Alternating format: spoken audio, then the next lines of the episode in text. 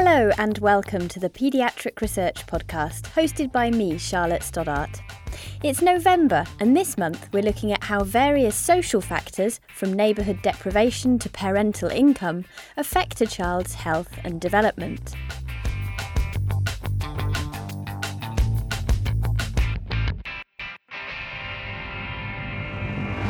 Almost all parents want to give their child the best possible start in life. And the more we learn about early childhood, from birth to age 8, the more we realise that this is the most crucial period of lifespan and the most highly sensitive to external influences like poor housing or parental education.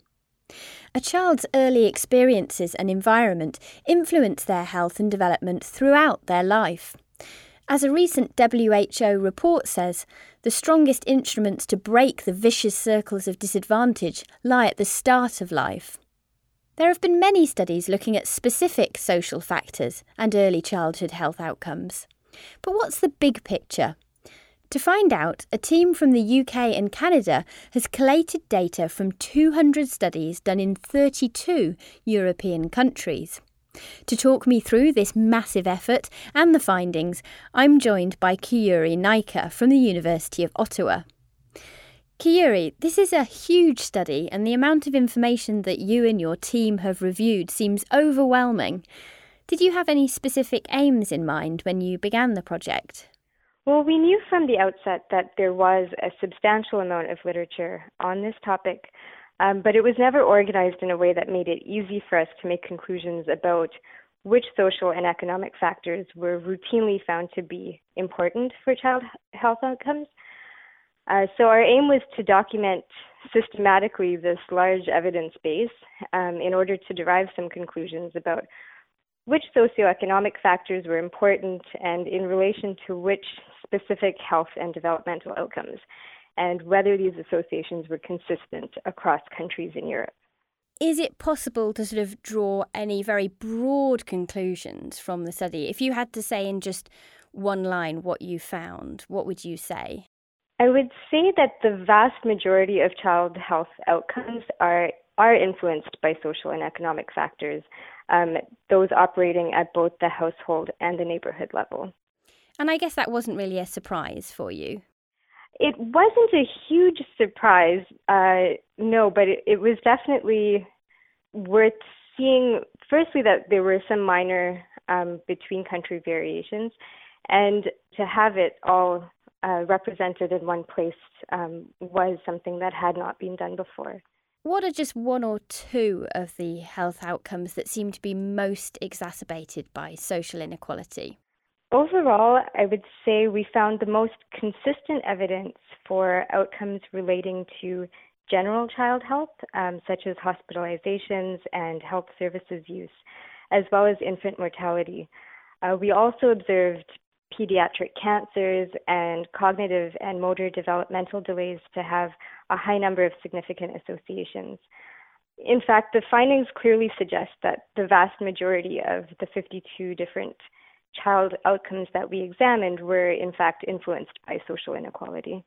Now, you're currently doing a PhD and your focus is on mental health and epidemiology.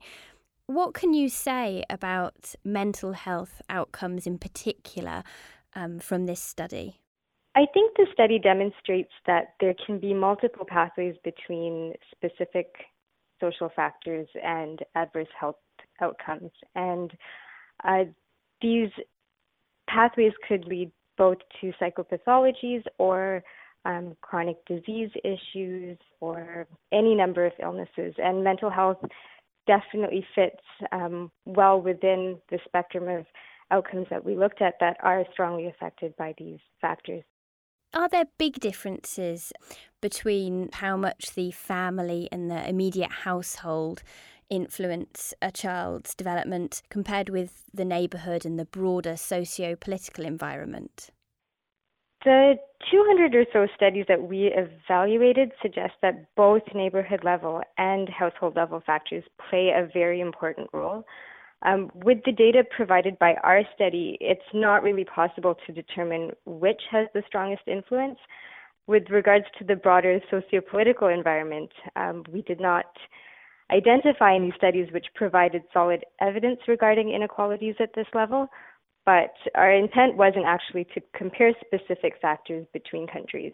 Um, given the geographic data that we've presented, however, we can say that almost all social factors operating at the household and neighborhood level influence a large number of childhood outcomes across all of the European countries that we studied, uh, with only very few exceptions. And given the consistency of these results, it appears that the influence of social factors operating at these lower levels seems to override those which may be present at the broader socio-political level.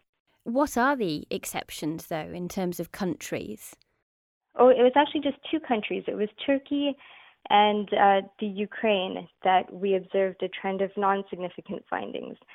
But interestingly, the choice of outcomes uh, used in those studies, I believe, were infections and digestive diseases for the most part, were outcomes that we identified in the review to have the weakest associations overall across our studies. So they didn't examine um, the outcomes that many of the other countries looked at, which were finding highly significant associations. So it may be an artifact of that as well. Is it possible to say which socioeconomic factors um, are most important? I'm wondering, for example, if household income has a greater effect on child health than, I don't know, parental education or something, although obviously those two are linked. At the household level, uh, many of the indicators we looked at, such as parental social class, income, education, employment at the parental level, um, are all very, very closely linked. Um, household ownership definitely was, I think, our strongest household level um, indicator in terms of percent of the significant associations um, reported. Uh, in terms of the neighborhood level factors, overall neighborhood deprivation was our most uh, strongly significant factor observed above population density, for example um, we found that things like household crowding were less significant at the household level than other factors. As you were um, going through hundreds of studies and, and collating all this data, was there anything that really surprised you or anything that you sort of found really interesting? One of the interesting things we did observe was the tendency of these studies to report significant associations um, that increased with the child's age from the pre and perinatal period to infancy through toddlerhood and was observed to be the highest in the preschool period. Uh, so, this trend highlights the cumulative nature of risks associated with social disadvantage in early life, and it points to the need for strategies which begin prior to the school aged period in order to have the most benefits accrued from these interventions. And where are you and the rest of the team hoping to take this research next? Well, this review highlights that almost any type of social disadvantage in early life at either the household or neighborhood level will have a negative influence on child health and development. And the main benefit of research like this is ultimately to get policymakers thinking about types of interventions that could mitigate these effects um, for example, this suggests that intersectoral approaches tackling a wide range of social disadvantages at both levels um, are necessary if substantial and long term improvements are going to be seen uh, in both disadvantaged households and neighborhoods. So the hope is that it would be used to inform uh, decisions such as these. And, and are there one or two um, really targeted strategies to improve childhood health outcomes that you would recommend to policymakers? Early childhood interventions are one really good strategy, uh, especially those that begin during pregnancy and provide follow up support for the family over the long term uh, through the childhood years. These programs can address the multiple layers of risk that some children face by providing support to the individual child, the parents, and the family as a whole.